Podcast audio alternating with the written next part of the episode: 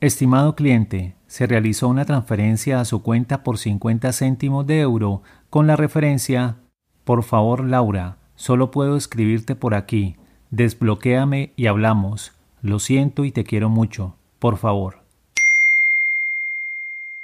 Estimado cliente, se realizó una transferencia a su cuenta por 50 céntimos de euro con la referencia Mira, Laura, ya no puedo más. Este es el último. Llevo casi tres euros. Solo quiero explicarte las cosas. Entiendo que no quieras volver, es solo hablar. Dame señales, por favor. Lo que acaban de escuchar son los mensajes de las transferencias que recibió recientemente Laura, una usuaria de Twitter, después de que cortara la relación que tenía con su novio y también de que bloqueara a este en todas sus redes sociales. Sin embargo, aquel hombre para contactarla utilizó algo no imaginable para muchos, hizo uso de Bisun, un sistema de envío de dinero cuyo principal argumento frente a otros sistemas es que el dinero llega al instante, al igual que los textos de referencia que acompañan cada transferencia.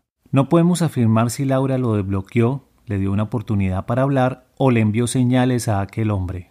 Lo que sí podemos afirmar es que hoy en día cuando el ser humano piensa en cómo comunicarse, a este se le abre una ventana de posibilidades, Partiendo de que debemos estar preparados para comunicarnos siempre, no comunica el que mejor habla, sino el que mejor escucha. Para el podcast El Conferencista, Carlos Libreros.